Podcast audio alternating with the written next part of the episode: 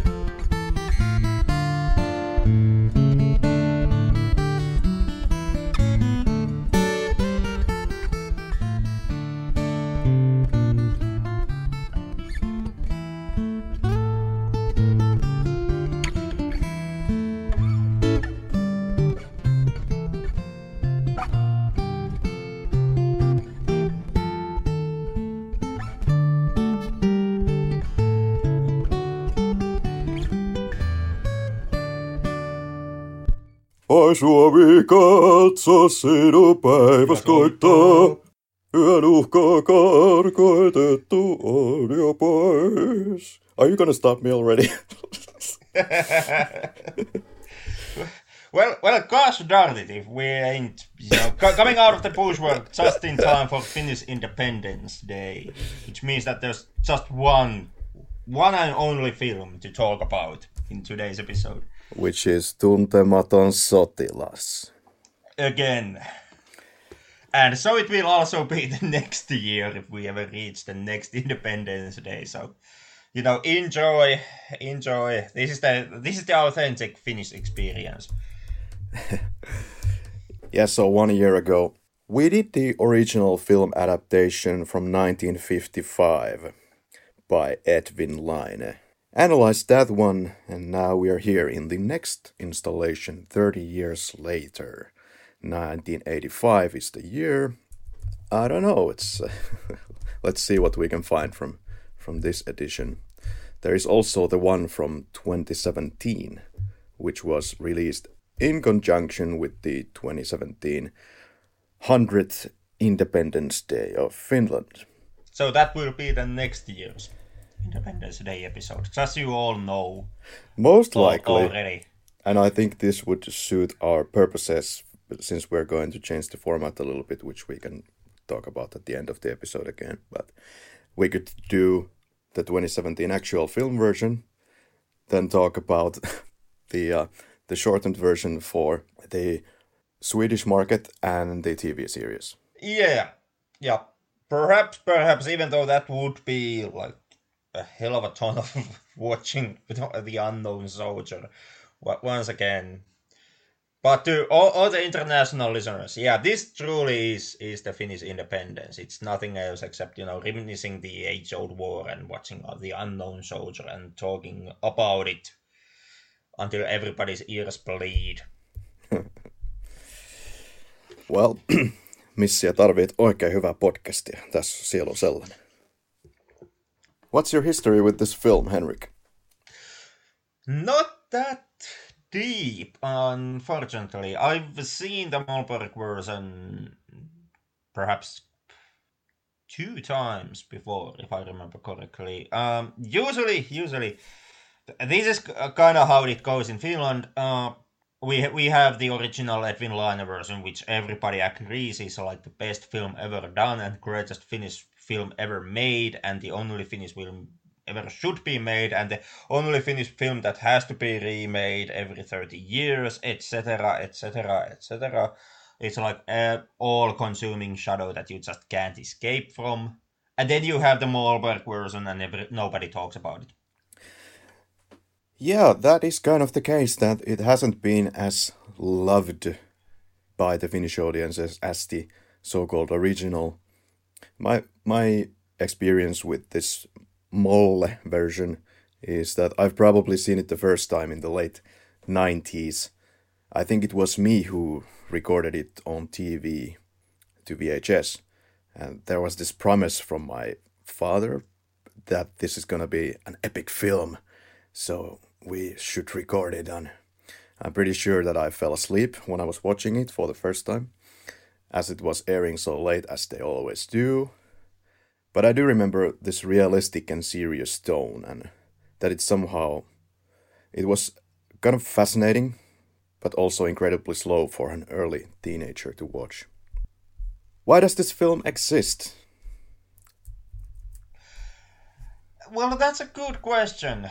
Really, why why does why does 85 film exist? Uh, perhaps the the easiest answer is that the the writer of the book, Väinö Linna, as far as I've understood, never really embraced Edwin Laine's version or filmatization of his work, whereas Mollberg was a close friend of Linna and wanted to remake the the the feel uh, the book kind of in the in a way how Linna meant it and I also wanted to take Linna into the whole filmmaking process as Linna was was at least in some capac- capacity involved in making of of the 85 version so I I guess this is some type of course correction from Edwin Laine's Laine's film,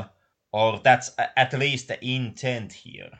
Yeah, this was long-awaited reimagining of the Linna novel for new generation, or that's how it was marketed anyway. But there was this conscious need to make it different this time around. And whereas Linna's novel and Laine's original film, they had some humor here, uh, version has much less of it, although it's it's not on any level without humor. But Molle wanted to emphasize the futility and the horrors of war pretty clearly. And perhaps Molle's film also is tonally in line with the general 80s trend in also Hollywood blockbusters, where the film started to get more realistic and darker. But uh, it's it's kind of like this film has started to garner more appreciation only nowadays. At, at least that's my feeling, which may not account to much, but we've come to accept that the the de-romanticizing of our wars is okay, and even I'd say it's preferable. Yeah, there there is like uh, there, there's a long history with with Mollberg's 85 version, which is that absolutely nobody likes it, and it's almost being vilified by the fin- Finnish audiences. It's not played yearly in in Finnish TV, unlike Edwin Laine's version, which is tradition nowadays. Every Finnish Independence Day, you see Edwin Laine's Unknown Soldier, and whenever the 1985 film is talked about, it, it usually is that Mollberg fucked it up and the film doesn't work and this is bad and that is bad and it's a bad film and why was it made? And oh my god edwin laine's take is such of a masterpiece and yeah yeah like like already co- covered um, laine's film is seen as the best film ever done in Finland. And the 1985 version, on the other hand, it's it's the it's kind of the Voldemort of of the unknown soldier filmatizations. Just don't mention its name. Yeah, which I never really quite understood because this may even also be kind of a more favorable version of the unknown for the Finnish defense forces and from their perspective when defense forces are not seen as collaborators in some kind of a obvious propaganda, this runeberization, if you will, of of the unknown and the history. Yes and no, yes and no. Um I can understand, at least to a point, the the kind of a reasoning behind this attitude towards the 1985 film. There, there's a there's a hell of a lot of things that you kind of have to understand about Finnish mentality and the Finnish mentality in relation to Winter War and the whole legacy of that war that that Finland carries. If you are an international listener of the podcast and and you are wondering why, why the what what is the unknown and why the fuck are we talking about it? There's there's a hell of a lot of things that go go into Edwin Laine's film and and the, and the whole legacy of of the war that it had for Finland, and for the largest part, I do think that that's perhaps the main reason why why there's such of a di- uh, shift in attitudes between these two films. I'm I'm not necessarily saying that it's a, it's a good attitude to have, or that it's fair, or that or that it's right. But I I kind of I can understand where that attitude perhaps comes from.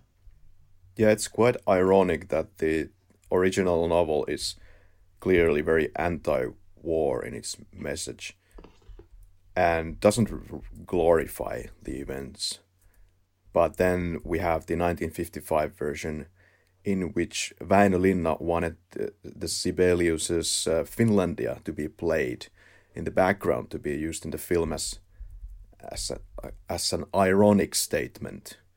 But in the 1955 version, it's clearly something else. It's yeah, yeah. The, the irony really doesn't come through. Like yeah. it, it, it's patriotic to a fault. That's what what Finlandia is in the original. Yeah, yeah, it's it's funny. Like uh, this book and the film were coming right about at the time when you would think that the Finns would like to kind of look back at the war and what is its legacy and and maybe this kind of a representation was bringing people solace. I understand it from the humor humor perspective. That I I think it's nice some of that humor coming off from the Edwin Laine version, as it's coming in the novel as well. But clearly, it could be also the producer TJ Särkkä's fault to an extent that it turned out to be this patriotic project. I, w- I would say there's a lot of things perhaps going into that. Uh, some of these were already addressed when when we talk talk out Edwin Laine's film last year, but in case that you haven't listened to the episode or you simply have forgotten, it's it's kind of a culmination of many things. There, there are several factors in play behind the film. The, one of them is that even though Linna's book, for the longest time, it has been regarded as one of the shining diamonds of Finnish literature, and even though it did sell extremely well. Like it, it sold hot potatoes. It when it came out originally, it still was bashed by the critics. Like the critical reaction to Linna's novel was it was hostile. It was downright hostile. But it changed. The, it, yeah, the, the, the people in general started to shift it. Yeah, it, it changed in during the course of times, and of course, e- even back in the day when it came out, it it sold very well. It, it was a hot seller in in Finland, but there there also you you can see that the general attitude towards the book and what the book was saying was pretty damn condemning. The, general uh, attitude was that it's exactly the book that we don't need. That it it tries to to you know gather up uh, shock value. Now now all the soldiers they are they are just swearing and they are mean.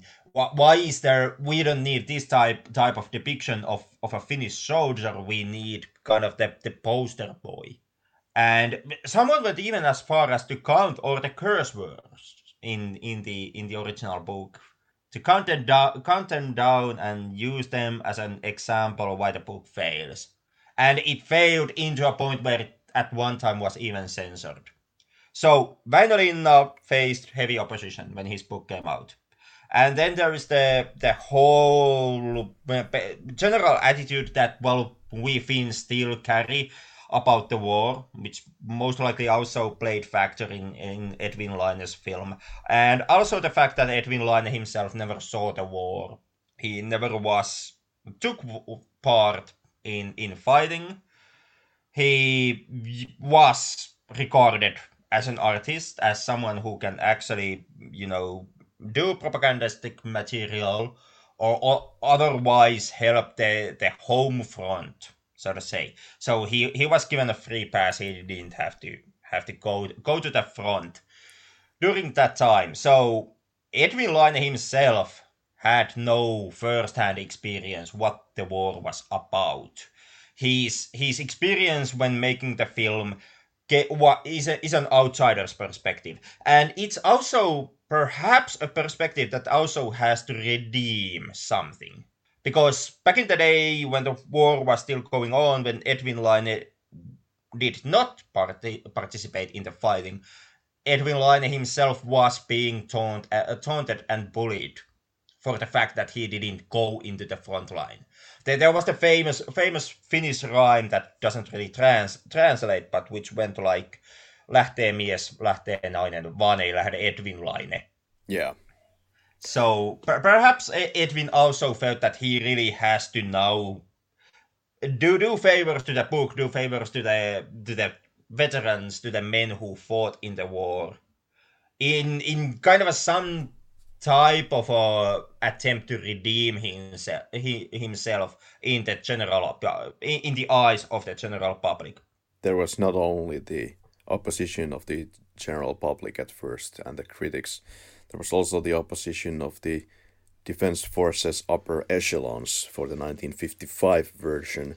The uh, Defense Forces didn't much support this project uh, actually not at all if I got my marbles correctly. And 2017 version then this uh, was actually as the working title Rokka, one of the characters of the film. And it was supposed to be centralized on the character of Rokka, but the plans changed. The film is clearly inspired by foreign films now for maybe maybe the first time in such of a clear fashion in this saga, let's say. It reminds perhaps of the the thin red line. There is this sentimental, very aesthetic, maybe too aesthetic feel, technically very pretty, maybe too pretty, and meticulously lit, maybe losing some of that realism that we get into 1985. Why do you think, Henrik, it goes like this that each version that comes out of it, they're gonna deduce that the book is so holy that there is no artistic deviation allowed? Uh, well, that's a, that's a that's a tough question, actually. Yeah, yeah. If I can say something, it it may be that we are trying to be too faithful to not make anyone feel bad about it because the book is such of a respected and, and release that maybe it's kind of like if you would interpret the Bible and put it into a film you don't want to change it too much. Let's say that Jesus didn't die on the cross, Jesus hopped off the cross and killed everybody with the bazooka. That kind of thing. Yeah. yeah. And actually actually since since you referenced unknown to the Bible, it's it's actually a good point because when it comes to the filmatizations of, of the unknown, I kind of kind of see see see the the biblical film adaptation thing happening, where the the source material really there really is in, is in deviation. How how the films tackle the source material in in the name of scenes, like you mentioned, there there is no no Bible film where Jesus hops down from the cross. And neither is there a filmatization of of of the unknown where the major events within the film within the story would somehow radically change. What there however is between between both of these cases is a shift in tone and different type of artistic approach tonally wise in in bible films you you have for example uh, well, take take Passion of the Christ for example. You you have the Willem Dafoe version from was it 80s or early 90s when that was made, and then you have the Mel Gibson version, and they they are tonally two very different things. They essentially try to tackle both the, the, the same thing, which is Jesus' crucifixion, but the, the first one is is more of a general kind kind of a more of a classical film, and then Mel Gibson's film is is hour and a half of horrific torture and pain. So so same material, tonal difference. Same goes with with the unknown, where I, w- I would say that there is a major tonal difference, especially between between Laine's and Mollberg's version. Laine made kind of a adventure film that happens in the trenches. Mollberg was making a war film. Yeah, I would say that none of these versions of the Tuntematon have really gone a certain extra mile that would have been nice to see. Even the 2017 version, I think it would should have been the one that would have pushed the extra mile to maybe go a little bit more interesting in challenging the the authority by the end, which happens. But they they don't like to go all the way, and maybe some of those uh, territories that were charted but not completely for example, how how the women were uh, treated or uh, what were their role in the war would have been more interesting to really get down to it. And then you have scenes where one of the soldiers goes home. It's just kind of there, but it's it's it's not something that you couldn't cut away. Yeah, yeah, that that, that is true at the same time, I do understand the adaptational problem that comes with with the unknown because un, unknown soldier, the the war, hell, of Finnish military. It, it's almost it, it's kind of like the the you know the Finnish version of Holy Trinity. Yeah. Like uh, Väinö book, it's it's almost like a religious text in in Finland and and I, I, I don't know where to what to contrast the the war itself against but perhaps the Holy Ghost grander than God himself so in in that sense um, I I kind of can't understand why it's so goddamn hard to actually really try to deviate from Väinö book when when you are making a film adaptation because you you automatically you risk the, the essentially condemnation of the entire Finland. I mean, Yle, Yle made, made that extremely cheap Black Mannerheim film. Mm-hmm. And oh boy, what, what, what resulted from, from that artistic experiment it's it's still condemned in Finland even today. The Finnish press had a field day with that film. It's yeah. essentially it's it's in the list of cursed movies in in Finland, and all of it was what you know one dude essentially. But everything in Finland, in Finland, everything that ties down into that goddamn war, it's it's always so goddamn sacred. You you if, yeah. if you if if you take a look at the the, the winter war or the uh, or the continuation war that followed, and, and you even proposed a question like, was was shooting Russian soldiers? Was it a bad thing? Is, is killing during a wartime murder? If it's any other war, Finns automatically are like, yeah, yeah, you know, enemy soldier, enemy combatant.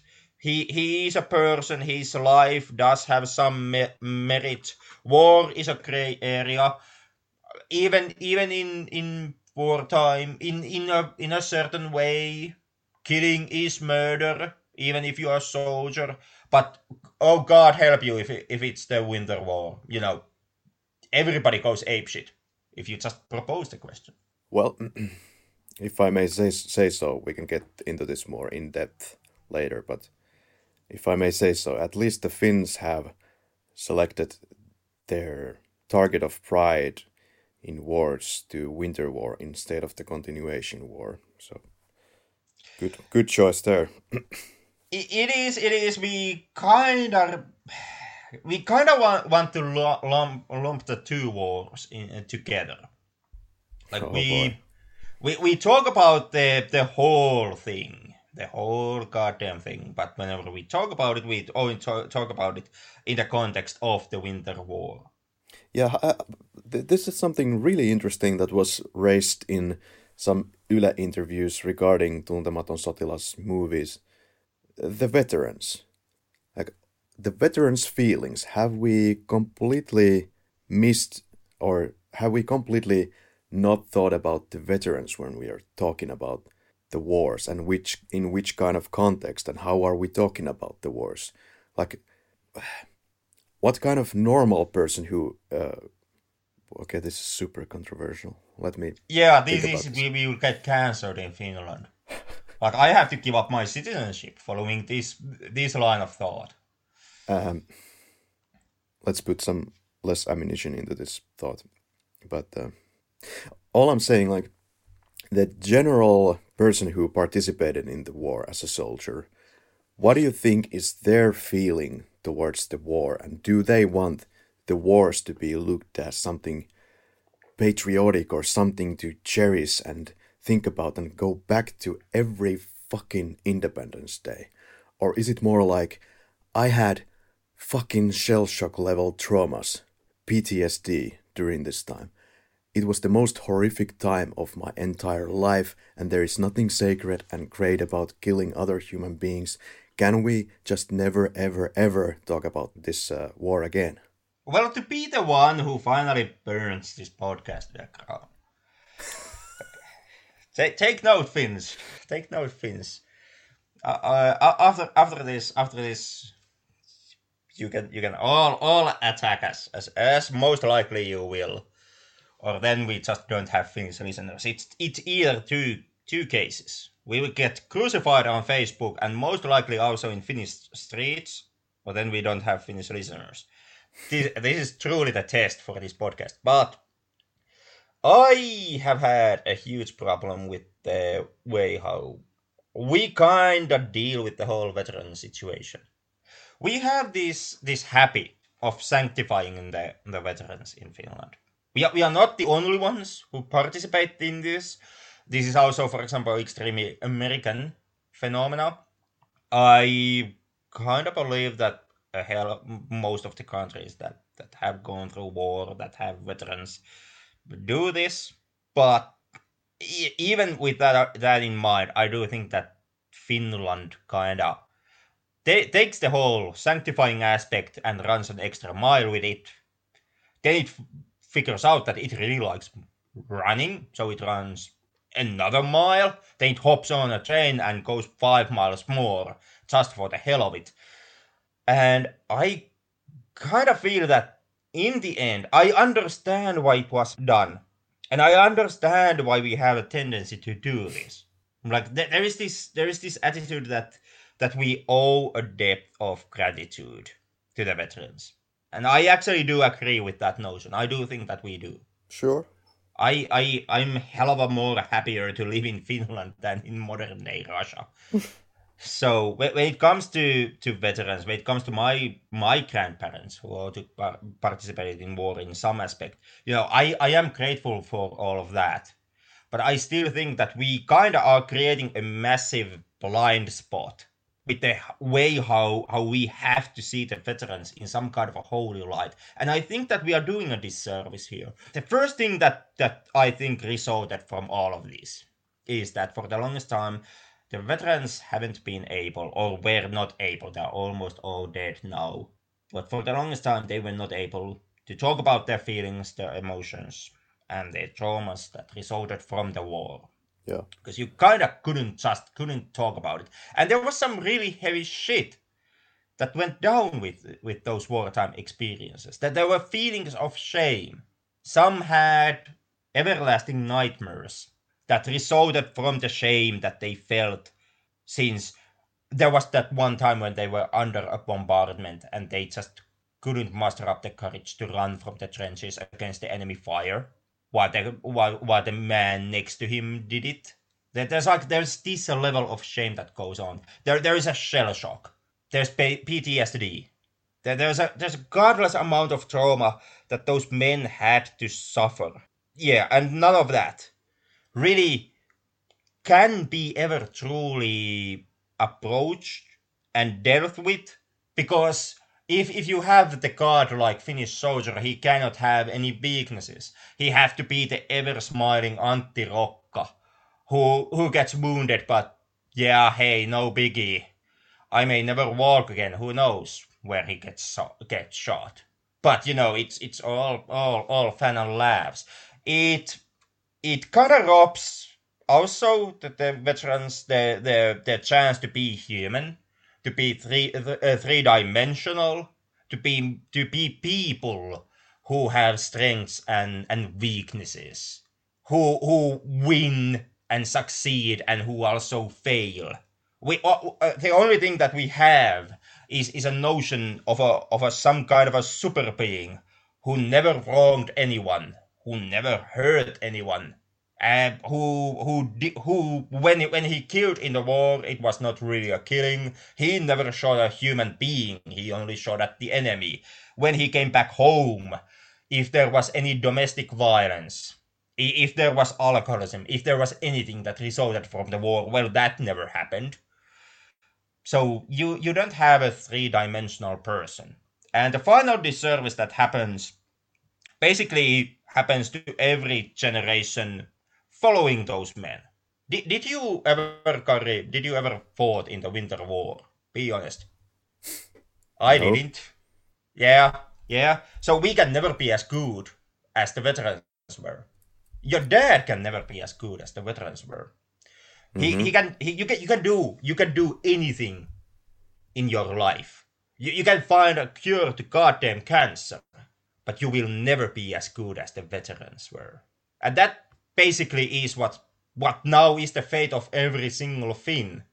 Everybody who, who sings the praises and wants to keep up the, the holy image of the veterans has to also deal with the fact that whatever he or she does in the course of his life, none of it will ever merit to anything. None of it will ever truly matter in any significant way because you will always be a lesser person when compared to the veterans. A lesser man, essentially. Yeah. Yeah it's it's kind of a emasculating experience when you really think about it. You can have a wife you can have a child you can have a have a bang up business you can be a millionaire but your dick will always be smaller when you compare it to the veterans. Absolutely talking about the the creator of the novel writer of the novel Väinö Linna for a second if in case you missed the original episode about the 1955 film he was born in 1920, was originally a lumberjack, but then started writing. Basically, this book, Tuntematon sotilas, is to some level about his experiences from the war. He participated in the continuation war from 1941 to 44 and fought on the Eastern Front as a squad leader.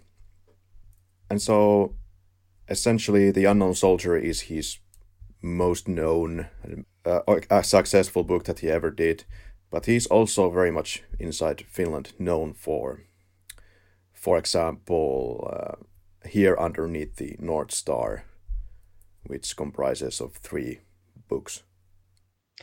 Yeah, and in in a sense, the unknown is a sequel to the Here Under the North Star, story wise like in in unknown you meet many of the same characters that you already met in in the north star which takes place before the unknown like timeline wise uh, north stars were released after unknown soldier though. It, it is it is it is it is it was it was but the the story of of the north star yeah prequel it yeah and if our listeners are still, after 30 minutes or so, confused about what the hell this movie is actually all about, okay, let's get to it. This is this is this is about the continuation war, and the continuation war is the lackluster sequel to the previous chapter of Winter War. So, Winter War was an aggression against Finland, which was perpetrated by the Soviet Union under this so called casus belli operation called Shelling of Mainila, Mainilan laukaukset po which Soviets attempted to frame as Finns attacking the USSR. And under this pretense, the USSR then started the war and tried to re-establish its influence in the entire Finland. And there also goes the Russian listener base. Goodbye. Yeah, if, if this if, if this country gets invaded next week by Russia, you know who to blame. Yeah, maybe we get hacked by Russia as a podcast. Yeah, but um, this Soviet stranglehold on Finland, this this had been diminished because Finland got its independence in 1917 when Russia was a little bit busy with other stuff. And so they got the independence, but that wouldn't do for the USSR. So Finland lost some of its territory in the war of uh, the Winter War, but maintained its independence. But uh, of course, Finland had to agree to these unfavorable and uh, frankly dangerous peace terms from the perspective of Finnish defense. And there was this Molotov Ribbentrop Pact between the USSR and Nazi Germany, which made kind of the Finland's political influence uh, and allies to be fewer and fewer. And Finland was kind of crushed between all of these big powers. And Germany had taken over Norway, the USSR had taken over the Baltics, and Finland couldn't even make a coalition with Sweden because both the Germany and the USSR disagreed on that. And so, so Finland's options were frankly quite limited here when it comes to securing the state from potential invasion for the foreseeable future. So Finland wanted their lost territory back, of course. There was this uh, greater Finland ideology building in people's heads, but, but Finland refused to be the one to start the war for the Nazis because Nazi Germany wanted to, you know, advance into Russian territory anyway.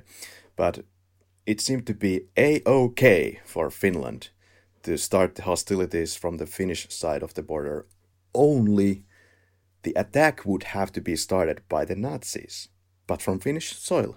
And, and, and later Finns would join once the Soviets would have started their attack already. So this, of course, is essentially the same thing as Finland starting the war, because Finland allowed the entrance and uh, stationing and the refueling of Nazi troops by uh, letting people enter, the Nazis enter from the northern Norway to Finland. And the Nazis then began the hostilities by bombing the Soviets in June 1941. Yeah. Yeah. And Finland wanted to have its back its territory, as I said, and possibly additional Finnish Ugri speaking regions, but they didn't want to advance to Leningrad like the Nazis had wished. And of course, the like of the Nazis had changed here, and Finns also successfully were also pushed back by the Russians now back to the post Winter War borders.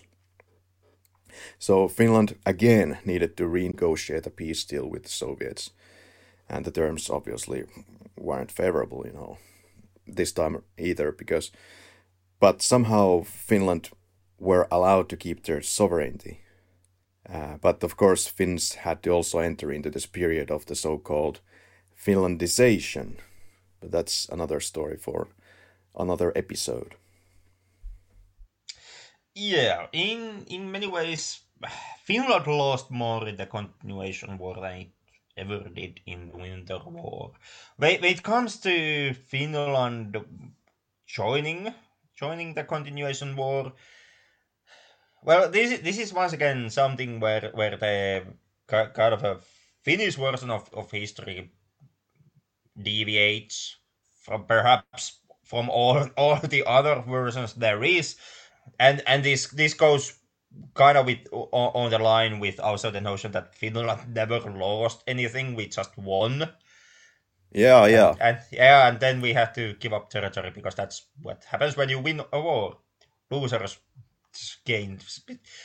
It's it's a goddamn mess. But but anyways, when it comes to continuation war, the, the general Finnish attitude is that Finland had no choice except take part in the war because we were in pact with with the Nazi Germany, which we had to do in order to get get troops and equipment.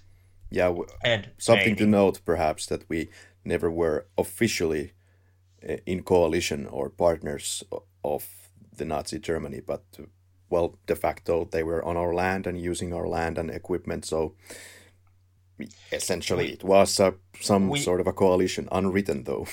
Yeah, we never signed a piece of paper. Yeah, but as you can see, you we were between two kind of big powers, and I would say that it was inevitable. We just even if we wouldn't have had any kind of Greater Finland or Karjala takaisin mentality, Karelia back type of stuff, I think we sh- we still would have found ourselves in the continuation war situation. Most likely, yeah. As in in some way or the other, it's it's largely possible. But the second part that perhaps international listeners need to understand the Finnish line of thought here, it that the plan never was that that the pisky little Finland attacked the enormous Soviet Russia and just wins it in the war. The the the line of thought here more was that since since the Nazis will attack from a different direction, it will a it will draw the the the most most or, or the heaviest so, so Soviet attention, and also through this this enormous Nazi attack, Russia will be uh, kind of trapped between between two frontiers, and the attitude was that Russia can't can't handle a true two frontier war. That two two frontiers is too much for Russia, and that was kind of what drove Finland joining into the war, or at least gave Finland the impression that we really actually can stand some kind of a chance here especially if if we limit our attack to a certain uh, to do a cer- certain reach that we don't go extra- exactly all the way and try to cross the entire Russia. But if we, if we just you know advance enough and and the enormous Nazi war machine can can kind of deal with the rest, then we can actually kind of win something out of this. Yeah, if we move on to the director, Rauni Mollberg, as you mentioned, he knew Väinö Linna personally very well, and they lived together in the city of Tampere and were in frequent contact. Jörn Donner and Matti Kassila, also these directors, they had plans for Tuntematon filmatization, but these never materialized. So Jörn Donner was planning to make this film, but Donner left the project. Matti Kassila was running the project forward in the 70s. Mollberg got involved with him, and later it became only the Mollberg project. And Mollberg won the Jussi Award for his Unknown Soldier.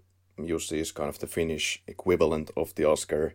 Väinö Linna, the writer, had to oppose leaving at least one character out of the 1955 film but Mollberg was happy to add a lot of the characters that were left out. The film from 1985 has been also compared sometimes to in its feel to come and see from Elem Klimov. I, I wouldn't go that far, but most certainly both are dark in tone. I I kind of can see the comparison, not not directly, not direct directly because there's like a huge difference between the two materials and also what they are actually trying to cover but they both have this this haunting quality in them. Both are anti-war. Both are extremely anti-war. Yeah. So in casting we had a lot of amateurs chosen to maybe better better emphasize the youth of the film. It's like a valid choice because the the many people who joined the continuation war were basically young adults. Uh, the preparation took about two years to location scout and find the right actors for the film. Something to point out is also that none of the actors are really introduced. I would say that, that this goes for all of the versions, but it re- really is, is like you can keep on guessing who these people are. And even to this day, I don't really pay attention to all the names in connection to the characters. So it just, it just flies past me like, okay, here's one person, that's that person again. You perhaps you can can take notice of the most famous of, of Finnish actors, those who most got the career following the 1985. Not necessarily even them. Like usually when I uh, when I I checked out when, when I watched it when when I watched the film now, I I did notice Pirkka-Pekka Petelius for the first five minutes that he was in the film. Playing Hietanen, yeah. Playing Hietanen, and after those five minutes, he simply became Hietanen. Yeah, PPP. Many of these actors were sent around different parts of Finland to learn the dialect that they were supposed to have in the film. For example, PPP was sent to southwest Finland, Varsinais-Suomi, for dialect coaching or just, you know, delving into that. And he, of course, has a long career in Finnish TV and films. Since he's such of a famous icon in Finland, I guess we can spend a moment on this. Known best for the Finnish audiences from the TV sketch shows such as Pulttibois, which is seen nowadays as politically very incorrect in parts nowadays. And uh, in 2019, he did publicly apologize for the depiction of the northern Sami people. The, these were done, these sketches in the 80s. He has also col- collaborated with Aki Kaurismäki, known for international people for A Man Without a Past. And today does politics in the Green Party. But yeah, so this version of the film, I feel that the acting is oftentimes too wooden and too written there is especially this young lieutenant character. This is going against kind of the original, where the dialects are still playing a big role. There are these few of these characters that have this very written language. It doesn't sound very natural to me. And as I stated out in, in our documentation when we were writing to each other, I could swear that this this one character could be some inspiration for the Finnish TV show Pulkkinen. He he could be. Um, I have to confess, I never got into Pulkkinen. I avoided that show like a goddamn plague. Let let me tell you that uh, there's ten percent that I feel that is golden, and the rest is really forgettable. Okay, well, in in that case, I I did exactly the right choice when I skipped it originally and never have never watched it when it comes to the the whole dialogue dialect thing with with the film, you kind of are correct. I must give you that much. It's it's it's it is it is kind of kind of wooden. It's kind of hard to listen to. It's it's kind of embarrassing at times, but then again, that's kind of how it just goes in in Finnish Finnish films with Finnish Finnish language. Like Finland is Finnish is a language that I, I would say rarely, if ever, works in in cinematic form. There's just something in in our in our language that just kind of becomes extremely hokey. The problem is that we're trying to use this more like neutral form of Finnish language apparently so that different people from different parts of Finland would be pleased and would not feel maybe left out or that this would be again the Helsinki dialect all over the film. That might throw some people out. That could entirely be the case. But it just makes it sound extremely unnatural. So, because of this, I would just wish that that people would use their their own way of speaking in these movies to just leave it at that unless you're trying to be you know playing somebody who is from a different part of Finland of, of course Yeah, I I don't know. I I really don't have a suggestion on how how to fix the problem. But this is something that I too have noticed, and because of that, I can't really fault the film that harshly for the fact that the dialogue once again sounds wooden because doesn't it always?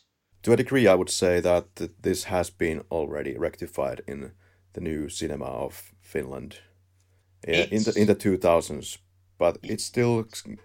Uh, for example, we have been watching some Finnish films this year. We watched uh, there, there, Will, Be, spring. spring, and I thought that was quite natural performance. It, it was. It wasn't always. Yeah. I I kind of noticed. Yeah, yeah. That's that's Finnish dialogue once again. Like like to me the the best example of this I haven't seen the film myself, but I do have friends who went and saw the the latest biopic of Tove Jansson called Tove. And my friends friends remarked that that was perhaps the first Finnish film for them where they didn't have to feel embarrassed by the dialogue. And as far as I far as I've understood, it's also a fi- film that has been completely spoken in Swedish. So there you go. well, that works. It, it it works and it tells you something about Finnish language. Like if the only way way of Finnish audience member can avoid embarrassment when watching a Finnish film is that everybody is talking Swedish, well, God, God help us, we are fucked beyond relief. Of course, there are directors that use it as artistic depiction that they want these characters to speak written language and sound wooden like Aki Kaurismäki loves to pull this off as a artistic scape, but I don't understand, for example, this film's motivation to, to, do this, where we have characters who already speak well normally, and then there is one guy who is like, tänään lähetin kirjeen äidille. Taidan ruveta opiskelemaan. Tai something like that. Yeah, something along the lines. Then again, for me, perhaps the, the easiest listening of Finnish dialogue I've ever faced is in the early, the early Star Wreck films that were made.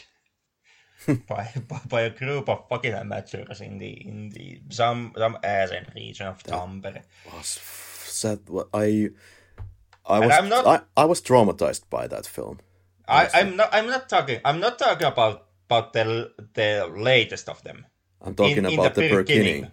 Yeah, I'm not talking about that one. Oh. I'm I'm talking about the the earlier ones which got released free on the internet and which never were actually released com- in commercial form. Okay. And we already discussed that uh, it seems that this book is so holy that the adaptations are kind of similar I'm kind of pushing it, but in a way, it feels that the scenes are a copy paste from the Laine version with this different tone. There is more to, more to pull from the novel, but it's not not utilized here, which it which is kind of weird. Like it seems that the the main or the most of the scenes have been just pulled from the 1955 version and interestingly, this is exactly what happens in the 2017 version. Yeah, yeah. I, I once again, I'm not saying you're completely wrong.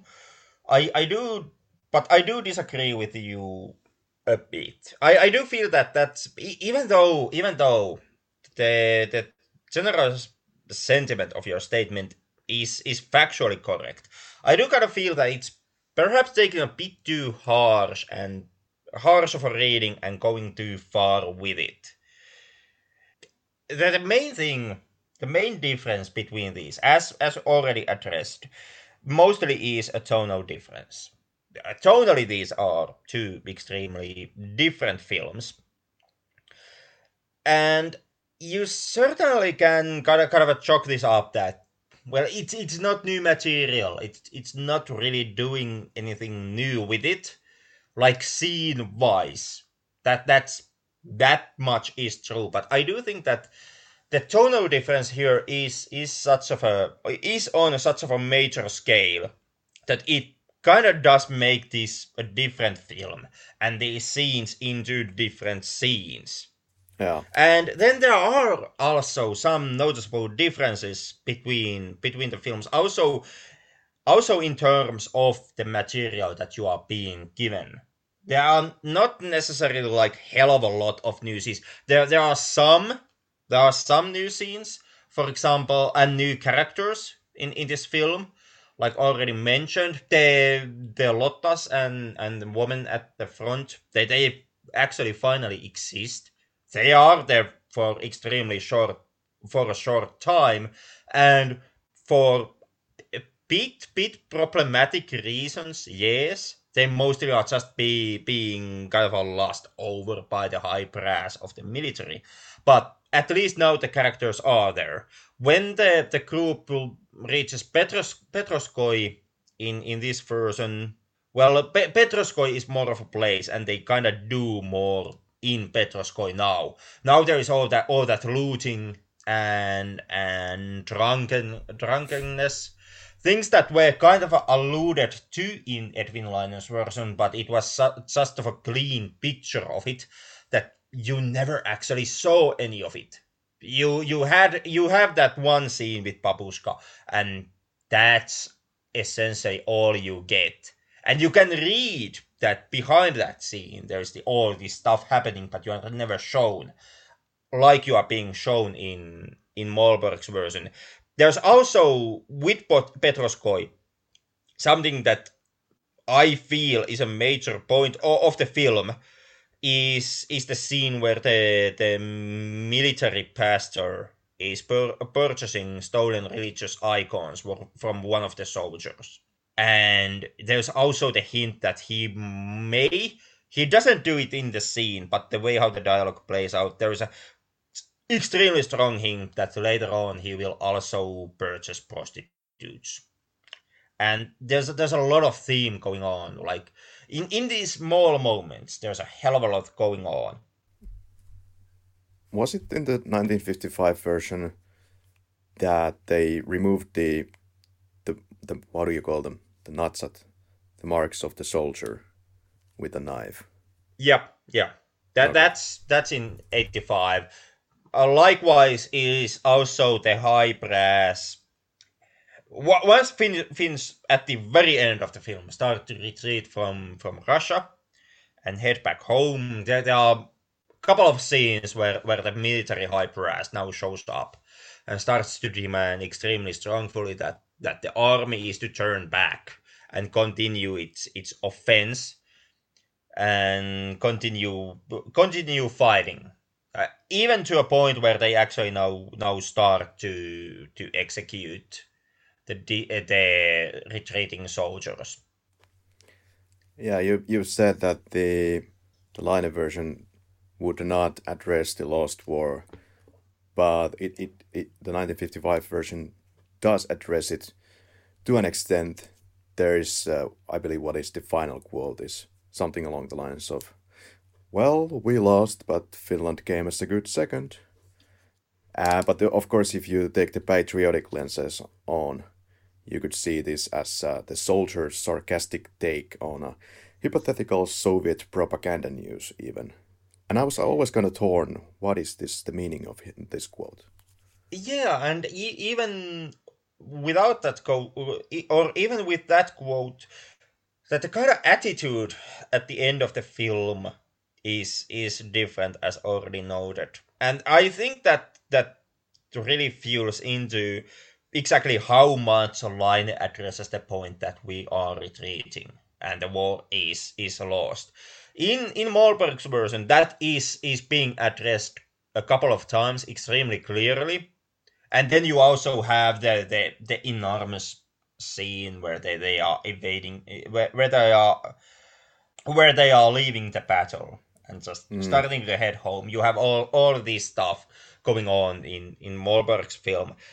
In in Edwin Laine's case, well, it's it's kind of mentioned once in a in a moment where where the Finns retreating moment it's it's never actually said that now they are truly retreating. It's just they just continue the fighting on different locations, and the audience kind of you as the audience, you kind of have to put one and one together and and form the conclusion that no, they are actually retreating at this point, and also since the film ends with the triumphant Finlandia playing in the background and you, you have those last scenes of the soldiers standing in line. You have a lot of lot of victorious patriotical imagery going on at the at the final the closing shots of the fi- film which all kind of also help helps to murky the story structure. That the whole point that well actually the film or, or actually actually the war was lost you have it's a situation where you have a film that that showcases you that the war was lost while also playing triumphant music and through images tries to say that no we actually won. Honestly the fact that we were told the version that we were told in the primary school at least when we were in in the primary school the the vision the understanding that was given to us as students was that Finland won the wars ultimately, which for I am actually really angry. This is very, very extremely misleading and basically partly total propaganda. It it is, it is. And and once again I can in in a way I can understand why that sentiment exists, it's because the, the war is the holy beast, and anything that co- ties into the war is is so sanctified within Finland. And but I I do agree with you. The, this is a version like, that is fed for young kids. Of course, yeah. they will be parroting it around, and then it's just some kind of like a Father Christmas realization that oh, it wasn't like that actually. It is, it is, and then you have a whole bunch of adults who will get extremely violent if you even, you know, try to question the official version of, of this of the historical historical record. And even the even the official version is, is kind of a mixed. It's it's it's it's really complicated. Like at this point, we have take, taken the brain gymnastic to a point where we can even we can't even agree on how the war ended. Hmm. Like we, we like already mentioned in the previous time when we check out the war, we, we have like different versions. How Finland won the war. It, it, it was a strategic loss where we we lost but we won. Or or then it was it was some kind of a defensive victory. Yeah, of course what we won is to maintain our independence somehow. so we can be pretty happy for that. Yeah, and that's not a small feat given the circumstances. Like I'm I don't mean anything that I say in, in, in the way that, that the, the veterans didn't achieve anything or or that that that we we shouldn't kind of feel we, we shouldn't feel gratitude towards, towards the veterans. I don't mean anything like that. No. Yeah, of course we should. But at the same same time, historical facts are historical facts, and as as the Amer- Americans really like to point to us, facts don't really care about your feelings. Well, when it comes to these lack of certain changes in all of these three versions, I would still say that we could go with the gay version next time of nope. Unknown Soldier. Nope. No? Nope, no, most definitely no. Like, this is kind of the alpha male story still, even though it's being critical of war, it's still something that is that is kind of yeah th- these are the ultimate Finns and as you said there will never be such alpha male Finns ever. So uh, wouldn't it be the time to kind of kind of break this these social societal norms and turn it upend the whole goddamn thing and have gays and have have you know lesbian women on the field and fighting the Russians. something like that we had in the Unknown Redux short film, which didn't have gays, but it, it could be funny. Uh, first of all, um, I'm, I'm not the biggest fan of, of, of Unknown Redux. Oh. I, I thought it kind of missed a lot of points there. But, you know, if if that kind of a, if, if gay version of the Unknown Soldier already exists, I can I can check it out. That, that but that's as far as I will go. You know, with, with all my trash talk about Finland and our, our relation to the war and and the whole legacy of the veterans, and with with all all that, I this is this is the moment where my conservatism is showing. we finally found it. this is this is way too heretical for even even for me. Yeah, and uh, other problems that I have with the 1985 version is that it's that it's still dehumanizing the Russians, which isn't entirely new to war films in any way, but it has this kind of mystical supernatural flavor in all of these films. They don't show the Russians ever in the similar situations as Finns. They rarely have faces or they're rarely shown as having some kind of emotions on screen, doing the mundane things. It's this uh, spooky faceless monster behind the bushes. And that is a slight problem. Yeah, that it does. That that it does. Uh, the film does do that, and I do agree that to a point it is a problem. How big of a problem? That, on the other hand, is is its own separate question. You are you are of course correct. The the film does never really depicts the enemy, and the few times when it does, there are like two of those moments.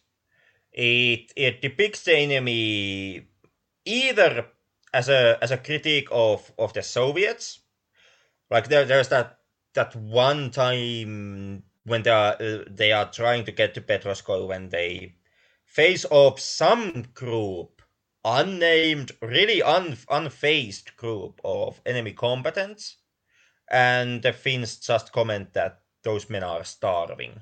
And Yeah. that that's about it. Essentially that's the moment in time is a condemnation of of the soviets. There there is a of course there's a truth behind that that condemnation the soviet war machine was really a hell on earth uh, and a terrifying thing on, on many in many aspects but essentially that's the only way how how that group is being utilized later on the the only two two other cases you have that one soldier which gets executed by was it lehto Yes. who shoots the man in the back. That's being that's now using the enemy combatant to demonize or, or show the falling of of Lehto. And then you have that one one dude who gets taken as a prisoner of war by Rokka, who then uses that dude yeah, as a as a ace in his sleeve when he has to face the charges of of dishonorable conduct within the army. And So- the, yeah, the, the character of Pirkka-Pekka Petelius telling to the rookie youngster soldier something. This is the quote, more or less, like, "What's it like to shoot a man?" And or is it is it Rokka? No, It, it, it, it's Rokka. it's Rokka. Uh, and Rokka goes, "I don't know. All I've shot were Ruskies. Aren't they human? No, they're not. Mm-hmm. Well, I don't know. Don't you start bothering your conscience. At least leave that until it's all over." End Yeah. quote. Yeah, and all of that is true. Like that's all the depiction you get for for the enemy in in uh, in the unknown, to a point that is that that is a problem. Then again, the dehumanizing effect of the enemy is something that kinda is is I would say it's a trope or cliche of the war movies. They they fucking do this every single time. I, I would say every war movie does this. They never present you the enemy in any clear way, in any clear image. If they do present to you, uh, present the enemy to you, then it's in either in condemnation of the enemy, like here the starving so- combatants scene, or then it's to show you the dark aspects of the so- quote unquote heroes. Like, to, to give you a few examples, there's there's that that that Brad Pitt tank battle vehicle Fury doesn't show you enemy combatants really at any point. It does show you enemy civilians, but those civilians then are being uh, only used to kind of a more dehumanize the enemy combatants. Uh, Platoon another wartime classic. Uh, it never really shows you combatants, shows you civilians, but mostly shows you civilians only to, to showcase you exactly how badly and how, how crudely the Americans treated the, the Viet Cong civilian population. To, to showcase you rape and sexual assault and unwarranted violence towards the civilians. So that's kind of that that's kind of the entire ballpark when you, where you play when you are dealing with war movies. It's just something that you kind of have to accept, or then just you know not bother with with war cinema.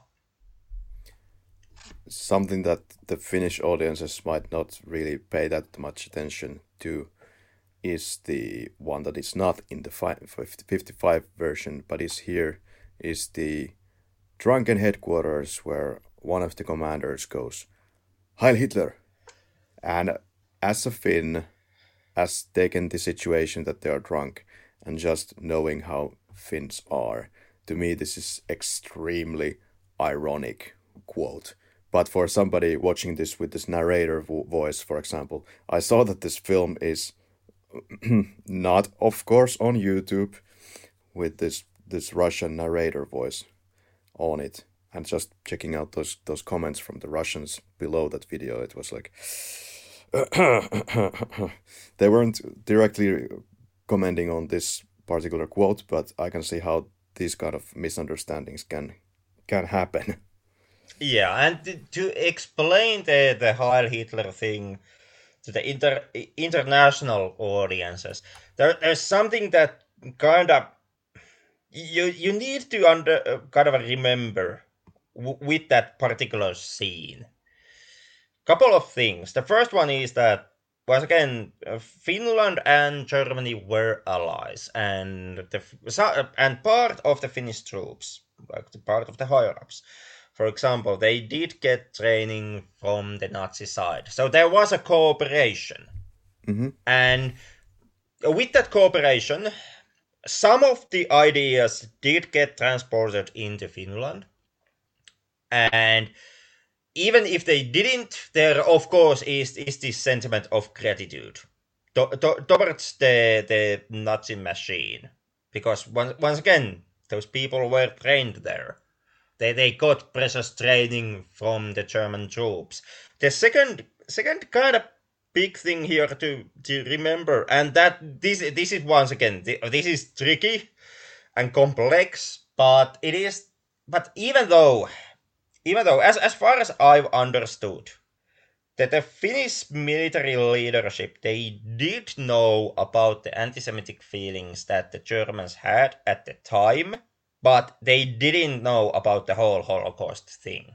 Mm. So the Heil Hitler salute here it's not in approval of the Holocaust.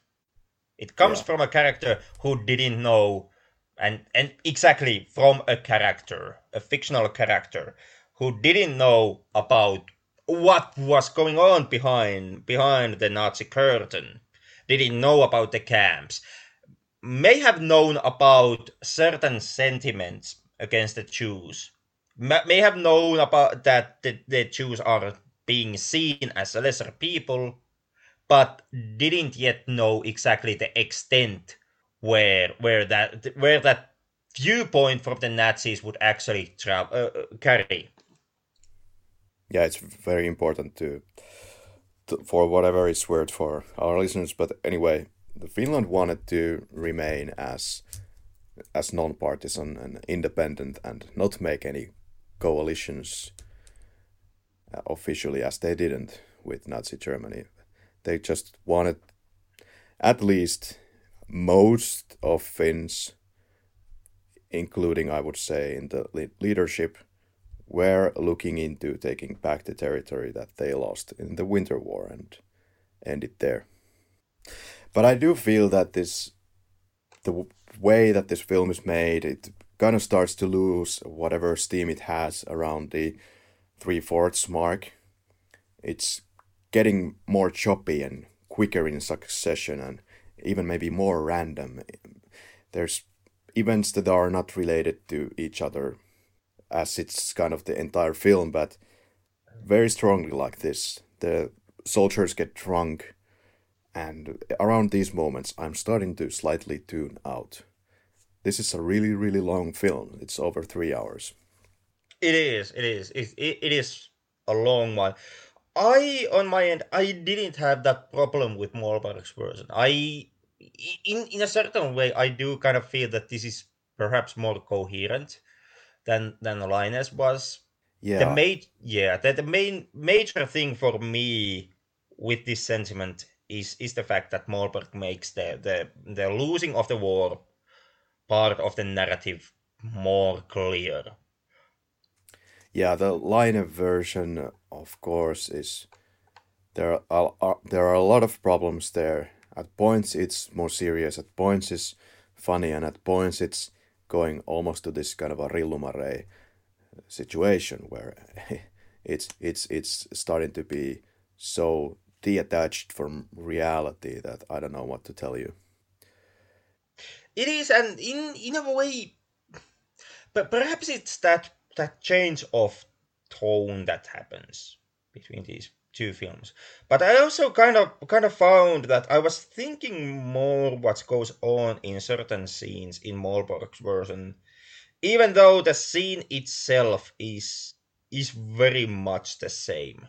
Like to give you an example, there there there, there is this religious element that about about the army that goes kinda in both films. In, in the, the both films have the moment when the, the soldiers are still on the barracks and the war hasn't yet started. Like they, they are about to embark to the war, but they haven't done it yet. It's those those precious final few days that you have before you you have to start the travel into the front.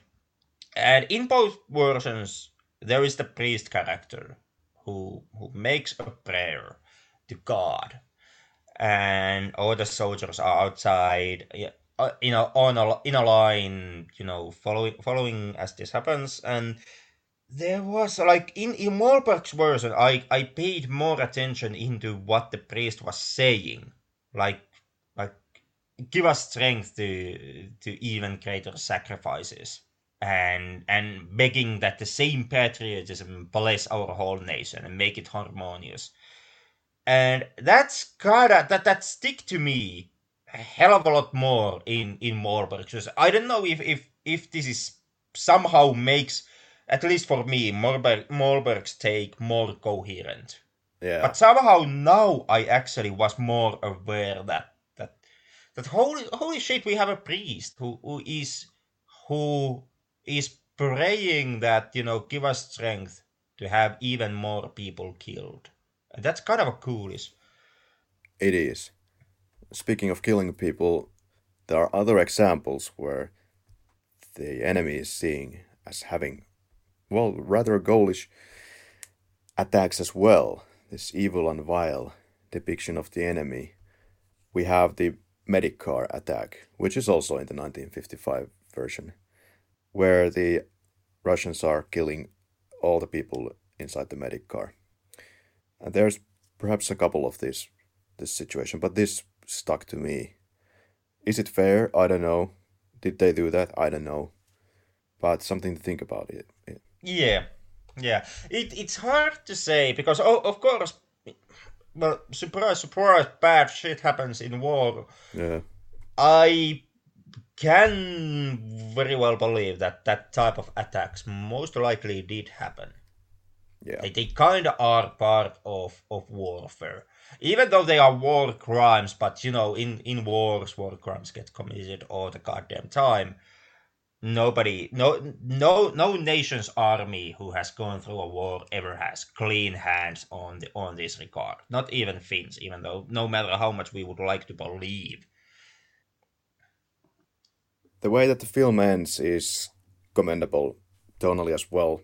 There we ha- hear the radio in the background explaining how it's it's saying something rather in a, in a positive tone about the war. I forgot what it exactly was, but that now the war has ended, and in the screen we have this horse carriage loaded with bodies of, of Finnish Finnish soldiers, and the film ends as the last shot of those those dead people on the on the carriage, and uh, I remember getting quite emotional about seeing that for the first time many many many years ago. That that works. That juxtapose. It it does, and it it kind of finally gives you the unknown soldier in this film because those two bodies were never characters in in the film. Un- unlike Lehto or Rokka, who most definitely are not unknown. And now that you mentioned it, when I was a kid, maybe I said this in the previous episode, I'm not sure, but when I was a kid, I didn't know what the concept of unknown soldier kind of is. So I, I was, I was, I was watching these films, and I was always looking for that moment when we would get to the point where the film would introduce a character that is some kind of unknown soldier. Maybe it's uh, like a foreign agent invading the army and then nobody knows suddenly who this guy is or is working in some way undercover or I was coming up with these theories and then that never happened. I was quite confused. yeah. And in a way that the whole title, The Unknown Soldier, it, it kind of ties down thematically also, at least in my opinion, what is the main main idea of, of the story. And this is once again something that I kind of felt a closer connection with more in Mollberg's version than in Laine's case, which is that it essentially it, it kind of is a faceless mass fighting for the few in elite. Like th- this is. I, I talked about Platoon before, or name dropped Platoon before, and the reason why why that film came came so clear to my mind when I was watching Mollberg's take is is that I felt that both films essentially dealt with the same, same topic, which is that the poor man has to fight the rich man's wars. In in here, that the, the war where they where these young men are being sent to, it's it's kind of a Mollberg paints it uh, out as a self-serving war. That there's kind of that that remark or uh, that attitude from the the high brass of the military that we lost the winter war and that war was an embarrassment. So now there is that now there there is this this honor honor that we have to reclaim. And there's kind of a venge- oh, vengefulness towards the the russians in in their their desire to have the war. Like they remark that this time we have to destroy, destroy the Ruskies for once and for all, and that mm. we have to quote unquote go all the way. And someone even makes the remark that, you know, if if you are in the military military hierarchy as some kind of a lieutenant or you know other member of of of the of the press, you can actually gain a promotion if you have a war. That's that's one nasty side of the war. For a soldier, war is a great place to earn promotions. You you can get them pretty easily. But the ones who that most serve, of course, are are the leadership, the higher ups, those who don't have to go to the front line. They, they can they can earn their promotions while somebody else does all oh, that dirty ass fighting business and also risk life and limb. And this is something that that kinda kinda is is is also the, the main point of the platoon from Oliver Stone that wars are being fought by, by those who generally are invisible or faceless or, or, or unknown to the society. In here, it's being fought by farmers and, and factory workers. It's being fought by the poor. It's being fought by students. It's it's basically it's th- those who you come across in everyday life and never pay any t- attention to are the ones who in in a wartime they they are the ones who are asked to to sacrifice the most. Yeah. it's it's it's the lesser aspects of of our everyday society that during a wartime sacrifice most of themselves. And the ones who reap the benefits are those who can be in safe and sound from the, from the front line. It can be the it, it is the the military pastors who can purchase stolen icons for their own personal collections in dirt cheap, like with some flour and sugar, which which means a life to the men who are doing the fighting, but to the man doing the purchasing, it's it's fucking nothing. It's it's, it's technically free. It's military rations that you are giving to them. So those are the ones who reap the benefits. Did they bomb a horse to death in this film? It really looked way too realistic. I'm I'm afraid. I tried to look it up, and I never found a confirmation in any way what what happened to the horse. It's Hmm. a- as far as I can tell, it's done on one take, hmm which is precisely the reason why it, why it feels so uncomfortably real. There's the one soldier on the right side, but uh, it seems that there were no tricks involved in this shot. And besides, it's kind of handheld the most of the film, so that kind of limits your options in trick shots as well. It, it, it- does, it does, and and and since you mentioned that that one soldier, something to take note is that he's on the right side of the horse, and the explosion comes from the left side of ho- uh, side of the horse. Mhm. So in case that they actually did use a live explosive in that moment, the the soldier, the act or the actor playing the soldier can eh, can can take relative refuge from the from the notion that the horse is going to take most of the blast. Indeed.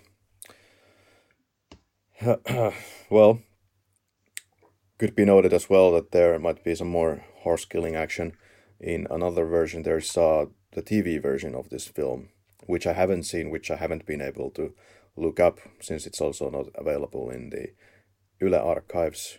And that version is 220 minutes, if I remember correctly, versus the normal version, which is 180 something. So, yeah.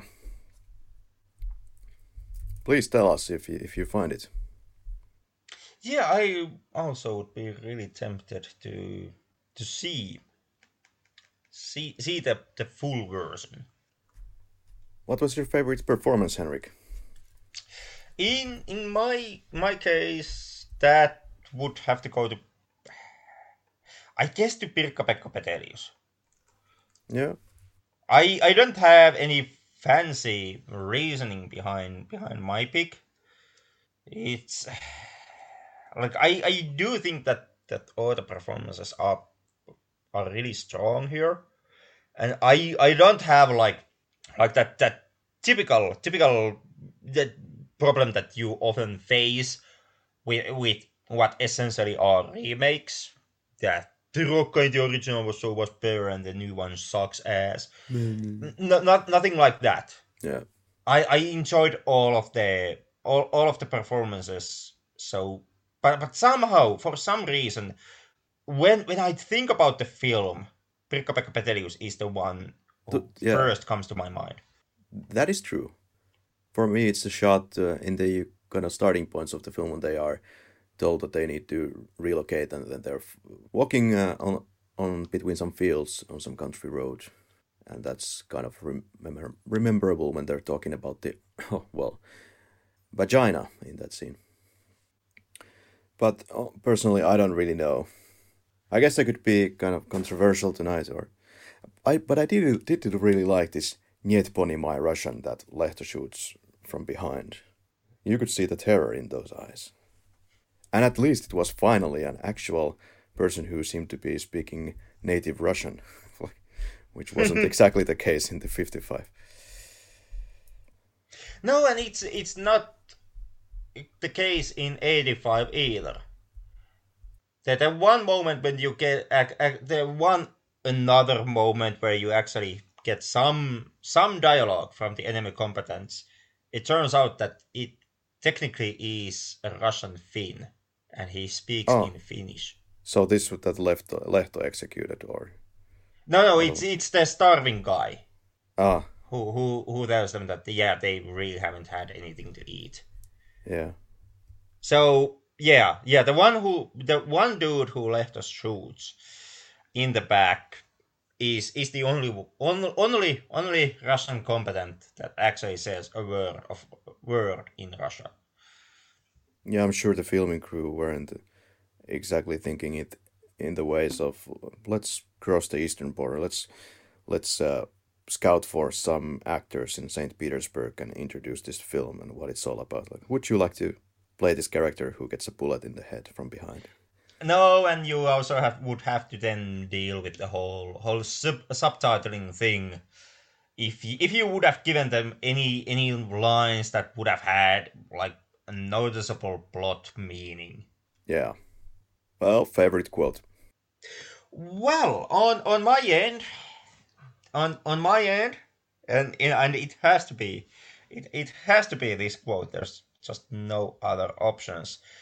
Tässä ei sellainen. Ei, ei. Not this year.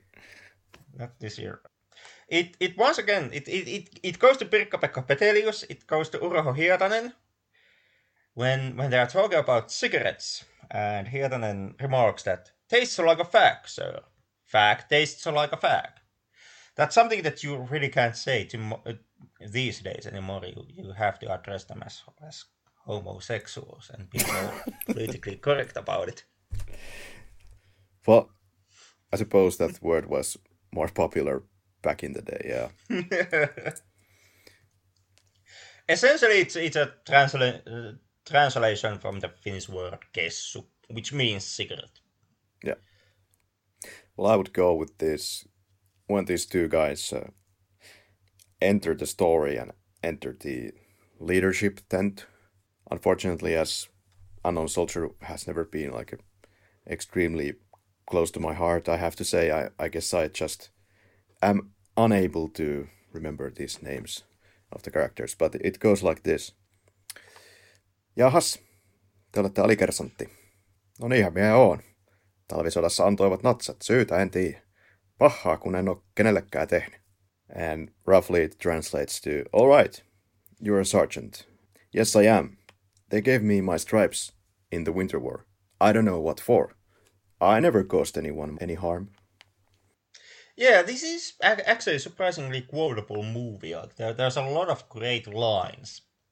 To, to a point where actually picking your one favorite get, gets tricky. I also um, love love the the line. I don't remember what was it. Was it Lahtinen? Yeah, it was. It was. It was Lahtinen who remarks that it's not not not a question of petrol shortage when the press drives around with their horse.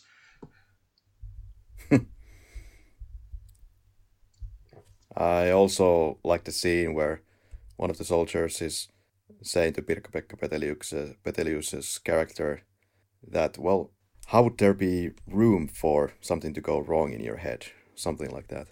And they laugh at the joke.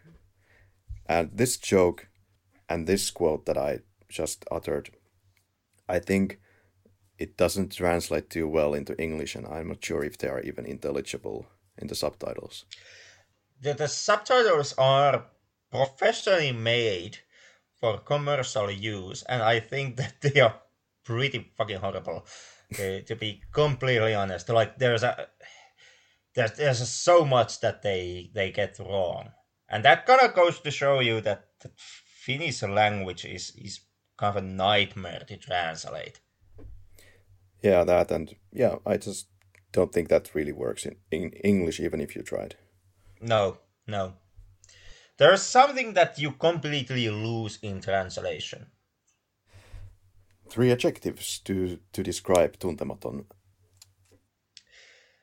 To me, it's it's real, it's haunting, and it's pacifistic. Yeah, realistic and tonally flat and a bit overlong, I would have to say. But then it's the question of would you recommend the film, Henrik? I, on my end, absolutely would. I, I, I guess it's already come blatantly clear. I don't have half of the problems you have with the film, even though I, I do acknowledge the shortcomings that that you ra- raised up here today. I still, I, I, I don't feel them at at the same level as you do. Mm. And I'm I'm not saying it's it's better than Laine's version. I I think that the two films they are so completely different beasts that I I even refuse to say or answer the question which which one of these two takes is better. But I think that that Mollberg's version is is one of the greats of of Finnish filmmaking it it does have it does have faults. It does have shortcomings. There, there's a lot of little things that you can point out and say that that that's something that that the film fucks up. But I think that tonally, it's such such such of a heavy film, and there there's a tonal clarity, in my opinion, in to to Mollberg's film that I I do think that this is a worthy adaptation of, of Linna's novel. And I also feel, since you mentioned the handheld camera here. Yeah, shaky cam before shaky cam was a thing. Yeah.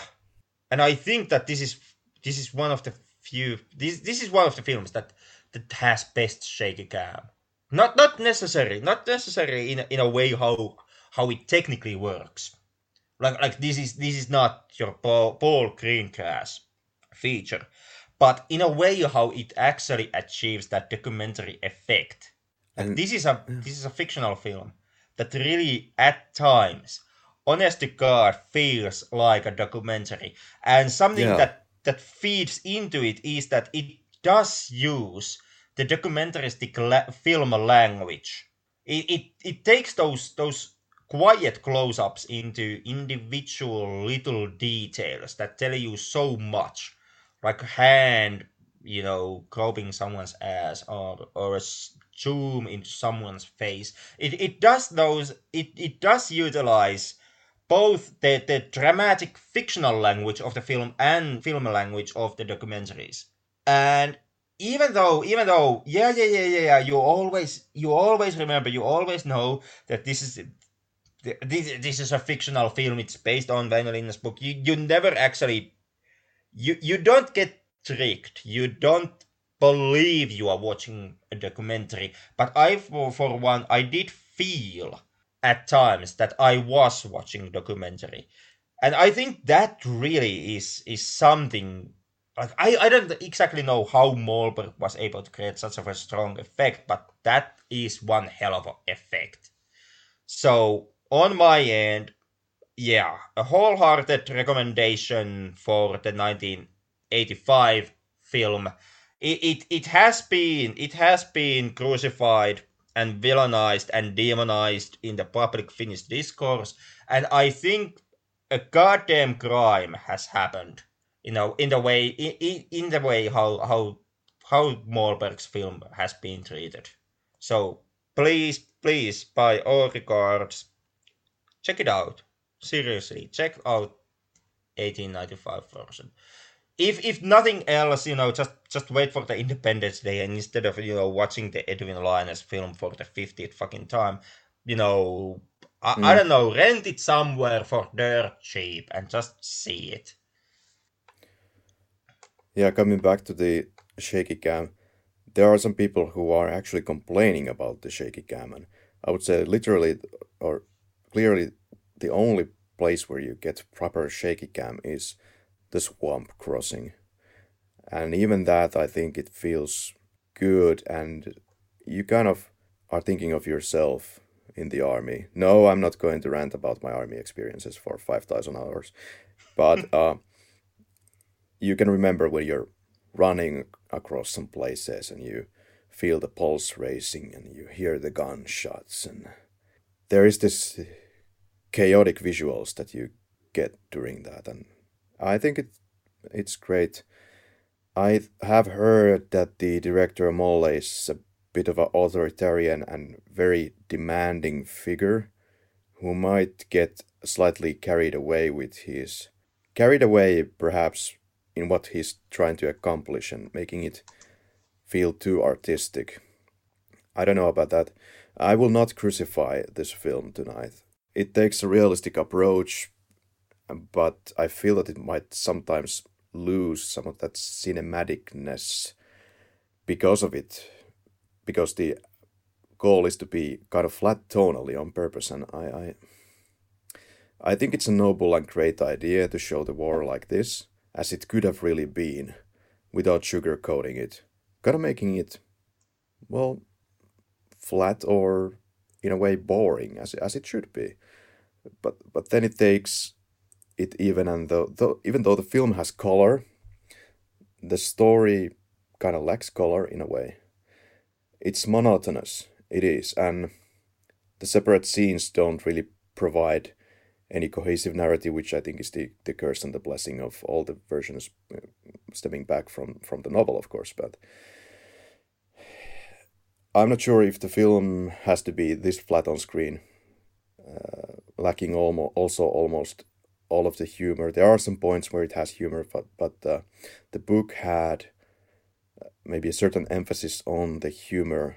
Granted, maybe the most parts of the humor that you get is in the first ten pages or so.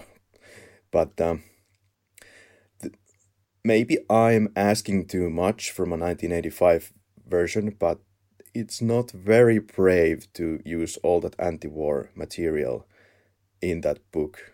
And the 2017 version fares at least slightly better, but still not quite there. I, I recommend this film and uh, all of the versions, in fact, as I've, I have said, and they all all the versions they have their own unique flaws. But uh, maybe on this rewatch, this this entry might be the least impressive of the three, if you will. Then again, these are quite different beasts altogether. But I do like the film. I do like the film. It's hard to choose between them it is. It's it's almost impossible, and I I like like I said, I refuse to do that today.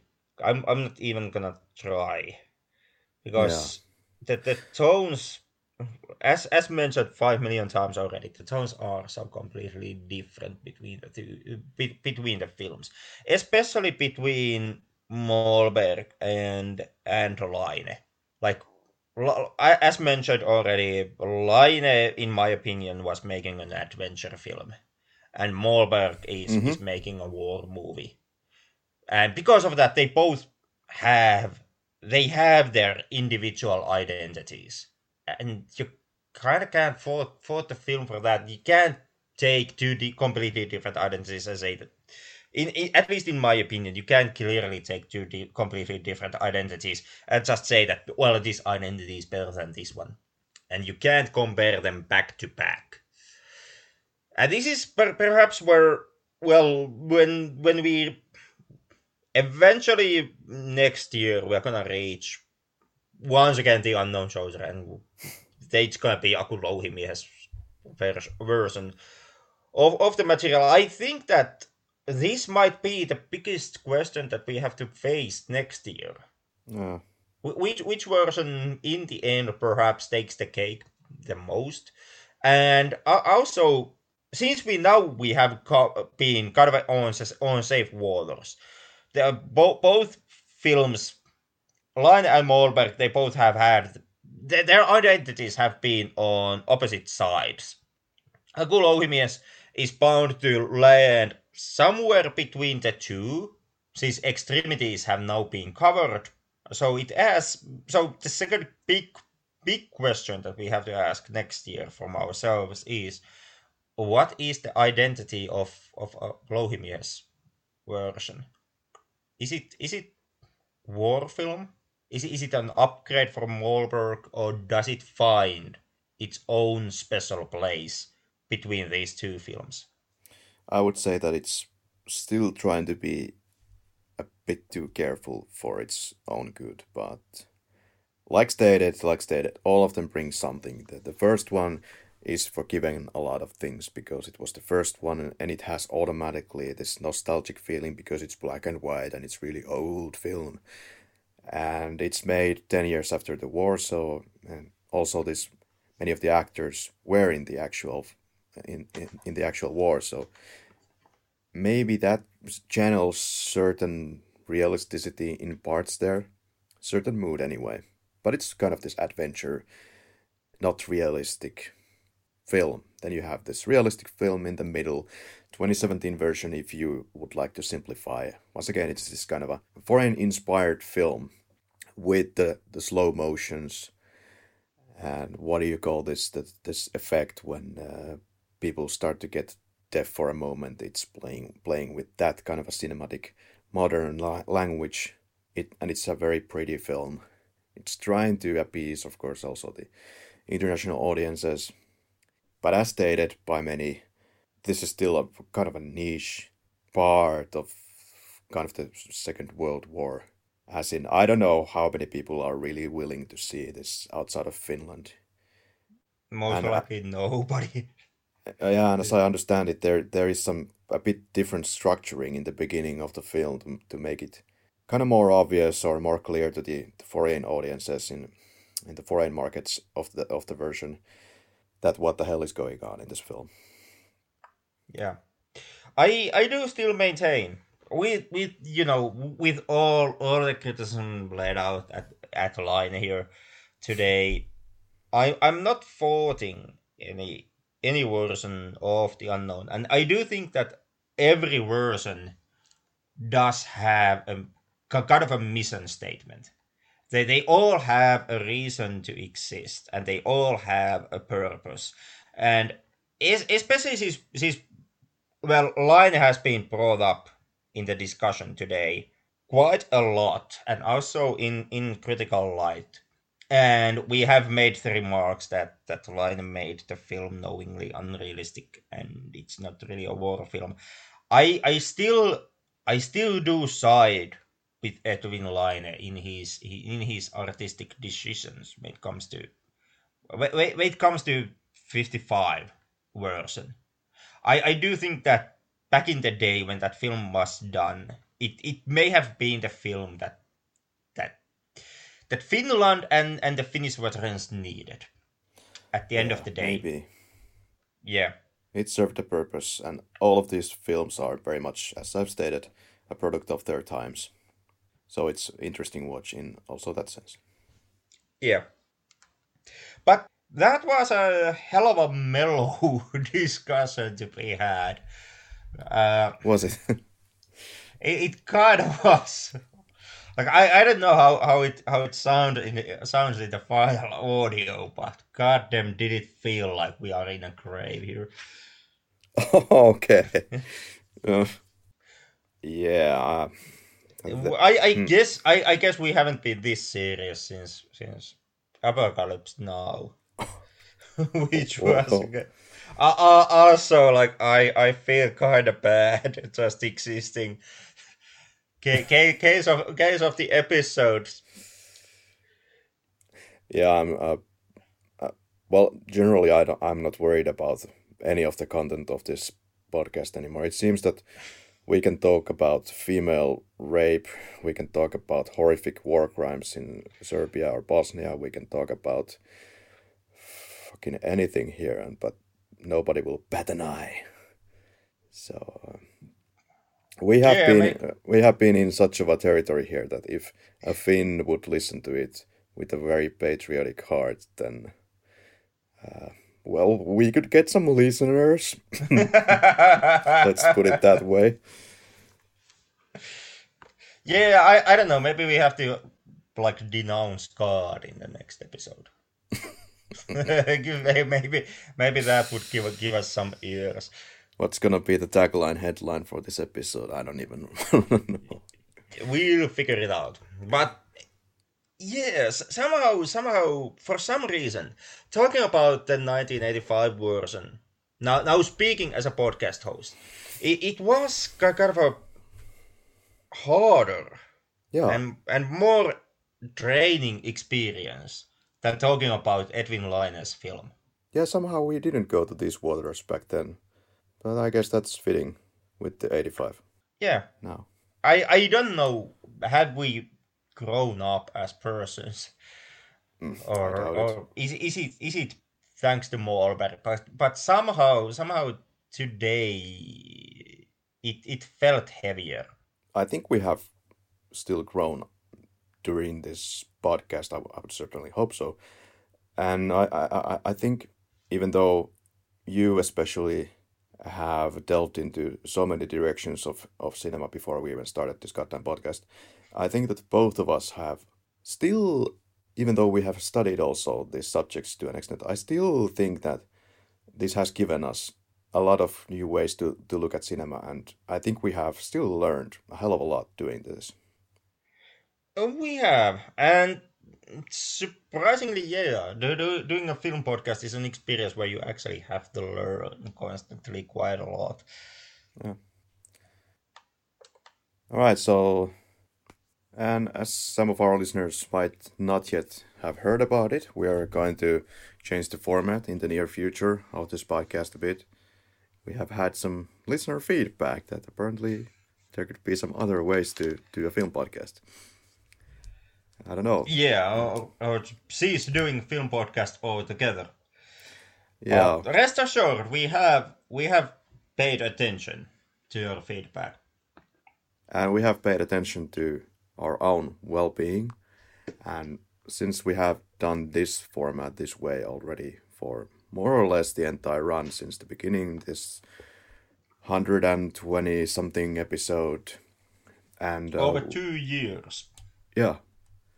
We were just thinking that you know since we are doing this also with such of a pace and with the same format that we could kind of mix it up a little bit Yeah, even the Flick Lab is kind of getting tired of the Flick Lab. So, starting next year, we will start to cover more films in one singular episode, but it's going to be a more like a more broad look at, for example, a particular franchise or particular kinds of films, particular period of films, particular country and its films.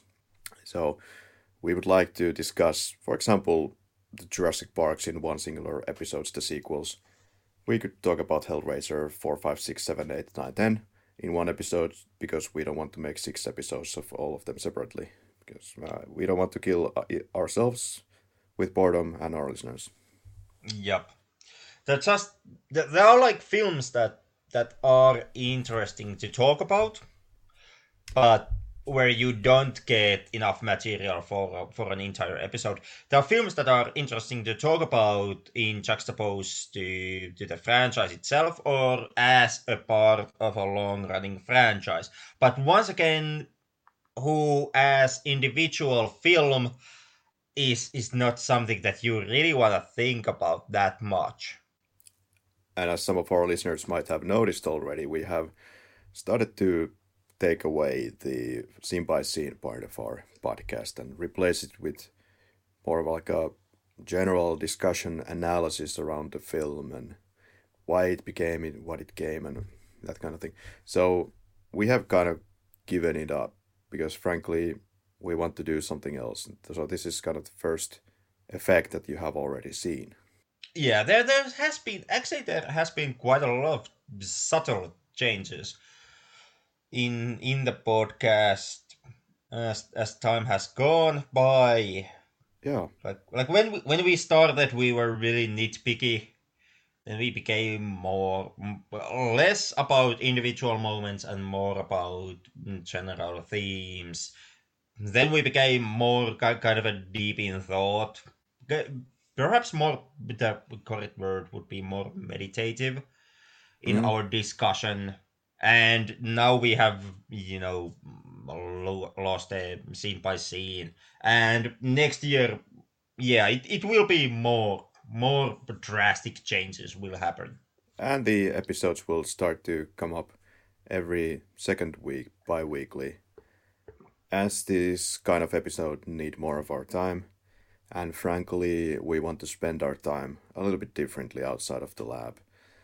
So that will change, and uh, who knows what we will do with the actual time limits or if there will be any time limit.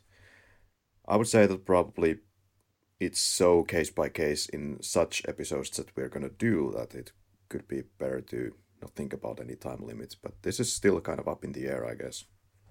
yeah there, there's still a lot of question marks hanging in the air even for us and, some, and a lot of things that i guess we kind of have to figure out as we as we do it with the once again with the new format As usual, we're taking our listeners as hostage on the ride of test runs. But hey, Henrik, hyvää itsenäisyyspäivä, happy Independence Day once again. hyvää itsenäisyyspäivää At this point, for this week, would it be time to give our lab coats to the Finnish army to use as snow camouflage? Oh, I guess so, because since it's the Independence Day is coming, I guess I have to go to Gander shopping so that I can spend the Independence Day itself entirely at the graves, as you do in Finland. Well, something more a little bit happily toned, I hope, next week. What is our next week's film? I suppose I'm asking you, you this question every time, even though you don't know the answer, do you? Well, we'll be plotting with uh, Ali Pitts from Russia Files Unite film podcast that we would he would do a guest appearance next week with us, and the film that he suggested for us to watch is uh, once again an Elem Klimov feature, but he was almost rather insisting that we should really also cover this one, even with the full knowledge that we have already covered one film from this director, Come and See, before. So this film would be Welcome, No Trespassing. Are you up to it? And seeing how we are gonna have a hopefully have a guest in that episode, I guess I have to. Like this is the moment when the guest is holding me as a hostage. Yeah, and this is a comedy from Russia, so changing gears. This will be the second last of our podcast done with this traditional format. And then we will take a Christmas and New Year's break after these two still upcoming episodes. But for now, make no mistake, see you next week. Until then.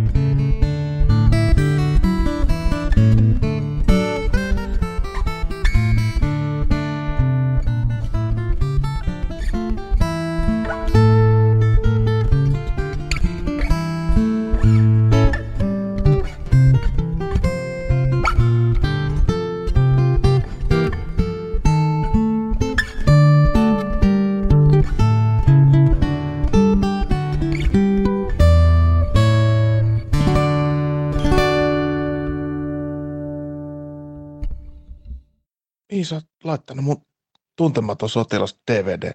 Se oli tässä aamulla. Minun tuntematon sotilas DVD. Oot vienyt.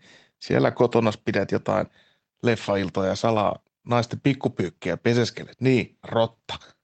Joskus olo voi olla meillä kaikilla, kun rokalla tuntemattomasta sotilaasta. Mutta nyt pistetään Elvistä äässön siitä. Uh. Kato Sauli, terve. Mitä Carl Gustav Emil Mannerheim?